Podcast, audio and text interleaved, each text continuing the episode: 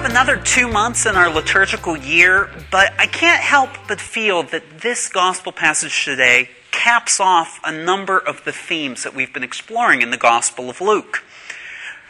You may remember we've been traveling with Jesus on the road to Jerusalem since the end of June. We will continue to do this through the first week of November.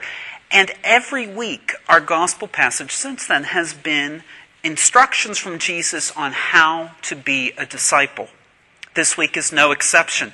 Jesus has spoken out repeatedly about the perils of wealth. And today we hear of an extremely wealthy man, one who dressed in purple linen, when there were strict rules in society about who was allowed to wear purple and how much of it they could wear. But just because we're not as wealthy doesn't mean necessarily that we avoid the sin of neglecting our impoverished neighbors. Jesus declared to us last month, where your treasure is, there your heart will be. The challenge of the gospel for each of us today is what do we treasure? How do our choices reveal our values? Or, as I said to some people after the last Mass, for two weeks we've been preaching, God loves you just as you are. This week, get back to work. Much has been made of the fact that this is the only parable in which Jesus gives a name to one of the characters. We know that the poor man in this story was named Lazarus. We also know that he was starving, that he was sick, and that he was apparently homeless. The rich man in the parable must have known some of these things too, since he called Lazarus by name. Even after seeing Lazarus resting in the bosom of Abraham, the rich man did not deign to speak directly to Lazarus, but he still expected Lazarus' help in avoiding eternal torment. There are days when I can comfort myself by thinking that I have nothing in common with the rich man. I try to keep informed about the plight of our poorer brothers and sisters. I give money to charitable causes that help the poorest of the poor. I occasionally write to my elected officials about social justice issues. Alex Rushdie and I recently joined the Knoxville Action Council of Catholic Charities of East Tennessee. I thought you'd like that. But in some ways, I'm worse than the rich man in the parable. Even though I don't wear much purple, except during Advent and Lent, I don't know the name of any of the homeless people in Knoxville. The rich man probably made eye contact with Lazarus on a daily basis, but what do I do? 26% of children in Tennessee live in poverty, but I rarely interact with any of those children. The USDA reports that 16% of Tennesseans experienced food insecurity at some point last year. But I've never taken the time to hear the story of any individual who's struggling to put food on the table. Until 10 months ago, I had never visited anyone in prison. And before I was ordained, it was rare for me to visit someone who was sick or hospitalized. So when Amos reports that the Lord cries out, Woe to the complacent, I can't help but wonder is the Lord talking to me? The first sentence from our Timothy passage exhorts us to pursue six virtues. How often do I claim that I'm pursuing righteousness when I'm simply avoiding having to show love patience, and gentleness for those who are down on their luck.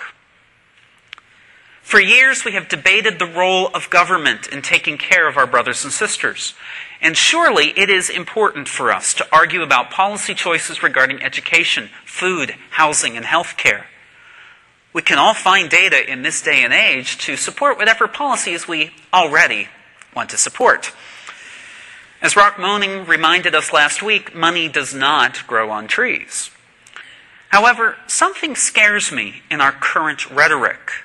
We place a lot of conditions on the people we're willing to help.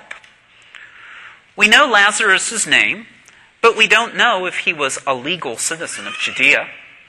We sure, he surely didn't qualify for food stamps since he apparently wasn't searching for employment. And even if he had qualified, I'm sure that the rich man would have not approved of the nutritional choices Lazarus made. Maybe he had a mental illness. Or maybe his family had kicked him out of the home because of his sexual orientation. Throughout the Bible, In different centuries and literary forms, in both the Old Testament and the New Testament, there are dozens and dozens of demands for us to care for the widows, the orphans, and the aliens among us. On Mount Sinai, God didn't tell Moses not to worry about widows, orphans, and aliens who were lazy, addicted to drugs, physically disabled, or unable to speak the local language.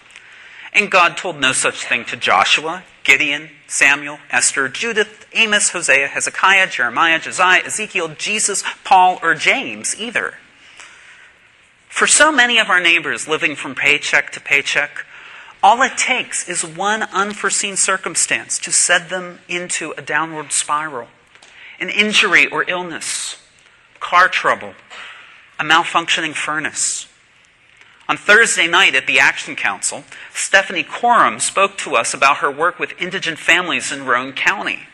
Sometimes she said, I am the only stable relationship in their lives.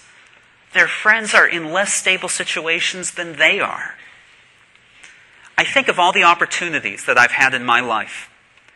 Even with a full tuition scholarship to the University of Rochester, I would have had a much harder time if my parents hadn't given me the money to pay off my loans for room and board.